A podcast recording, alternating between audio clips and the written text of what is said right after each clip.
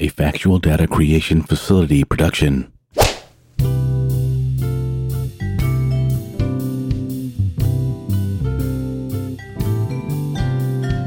Welcome to the Straight from the Desk podcast, a podcast where I discuss but three things. Two are topical, while the last can be considered as flexible. So sit back and enjoy. If you like what you hear, click on that donation link, which can be found within the show notes. Any donation will be appreciated. So, let's get started. How are you doing today? Well, before we get started, I have a correction. In the last episode, I stated that the Epoch Times news organization was anti Chinese. They are not anti Chinese. What they are is anti Communist Party of China.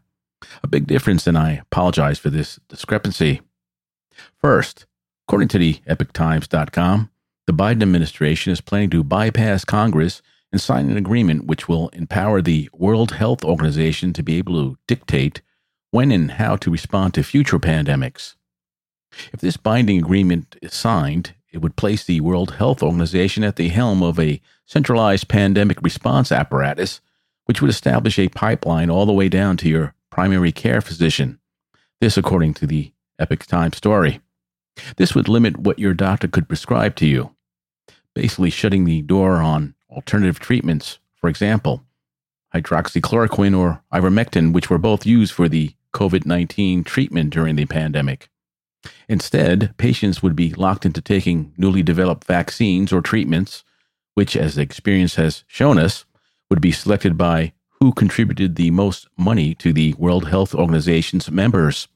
If you recall, it seemed the Communist Chinese regime had bought and paid for the World Health Organization during the last pandemic, and then proceeded to give false information to them. And then they withheld pertinent info that could have saved countless lives. First, the CPC claimed that COVID 19 wasn't transmissible between humans, and then they withheld the genome of the original virus, which would have allowed the development of both treatments and vaccinations to be that much more timely. With the performance of the World Health Organization during the most recent pandemic, I just can't figure out why the current administration would want to sign such an agreement. The question I have is can the Biden administration legally sign a binding agreement such as this without the approval of the United States Senate? Next, a train carrying a bevy of hazardous chemicals derailed in Palestine, Ohio on February 3rd. Besides leaking these hazardous chemicals, the local authorities decided to burn off the rest of them, which created a toxic mushroom cloud over the area, which soon spread throughout Ohio and neighboring states. This created a heavily underreported catastrophe. Images of rainbow colored sources of water, complete with dead fish and other wildlife floating at the top, soon followed. Yet the authorities told the local populace that all was fine and that drinking from the local water supply was completely safe. What is really amazing about this whole situation is the complete lack of federal assistance. The governor of Ohio had to attempt to publicly shame the government, but still received no help until very recently. And by recently, I mean February 21st. No Department of Transportation Agency, Federal Emergency Management Agency, or Environmental Protection Agency personnel responded to this disaster until now, a full 18 days after the fact. Either this administration is just that inept or something else is going on here. What that something else may be? Well, I just don't know. Perhaps this is a punishment for the state of Ohio because it went for Trump in the 2020 elections. Maybe something needs to be covered up for liability sakes. Who knows? I feel it's a little bit of each. But what do I really know?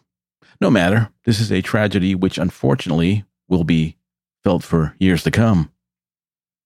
Finally, Former President Jimmy Carter is in hospice care following a series of short hospital stays.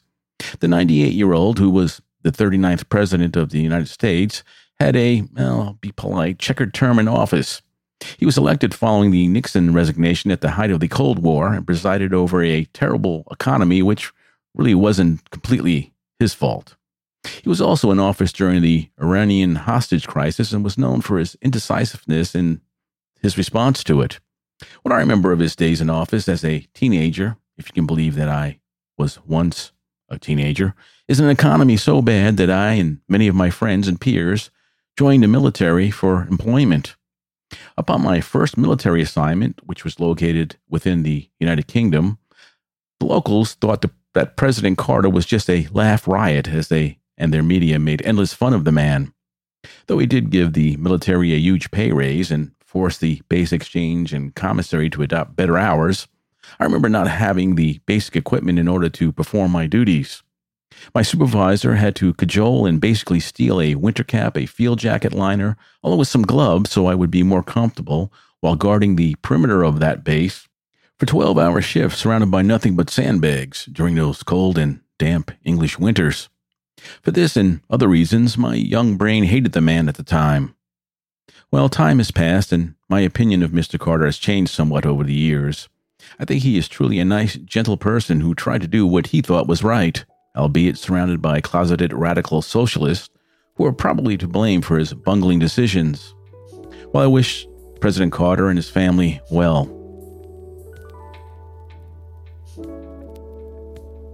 Well, that'll do it for this episode. Hope you enjoyed it. You can send comments, suggestions, or complaints to sftdpod23 at gmail.com. Take care. I'll see you next time.